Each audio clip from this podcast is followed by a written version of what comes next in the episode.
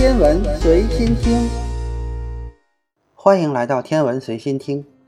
在观测条件极佳的夜晚，我们可以看到满天的繁星，还有在天空中蔓延的银河。在这些星星中，有超过百分之九十九都是恒星，它们跟我们的太阳是同一类的天体，通过核聚变反应来产生能量，从而发光发热。在每一个夜晚中，我们最多可以看到大约两千五百颗恒星，而全天总共可以看到大约六千多颗恒星。相对于宇宙的尺度而言，这些肉眼可见的恒星都算是太阳的近邻，它们的距离大都没有超过一千光年。我们在地球上所能看到的恒星只是银河系中的一小部分。在直径大约十万光年的银河系中，恒星的总数至少有一千亿颗。最多可能是有四千亿颗。然而，太空中似乎是空荡荡的，离太阳最近的比邻星都在四点二光年之外。那么，直径是十万光年的银河系中，又是如何容纳下一千亿颗恒星的呢？虽然银河系是一个圆盘状的结构，但是盘面仍然是有厚度的。银河系中的恒星并不是都在一个平面上。据估计，银盘的平均厚度大约是两千光年。如果假设银河系是一个圆柱体的话，那么它的体积将会是1.57乘以10的10的13次方立方光年。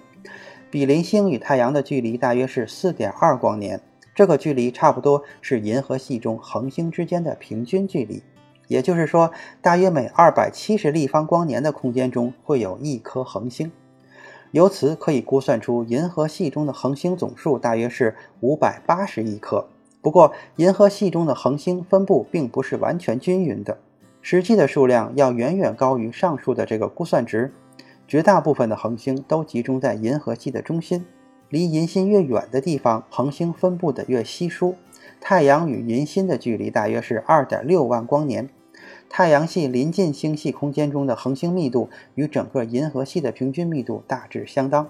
在银河系的中心。体积大约是一立方光年的范围内，要聚集着多达三十万颗恒星。恒星之间相距仅仅是六光天，大约是一千个天文单位。不过，不用担心那里的恒星会不断的发生碰撞，因为这还不够拥挤。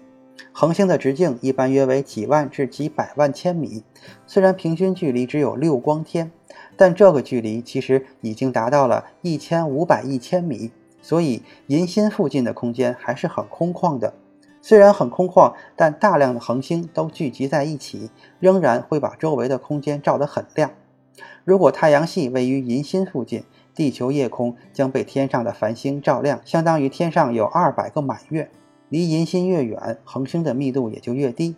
正是因为如此，在北半球的夏季，当地球的夜晚朝着银心的方向，我们就可以看到明亮的银河。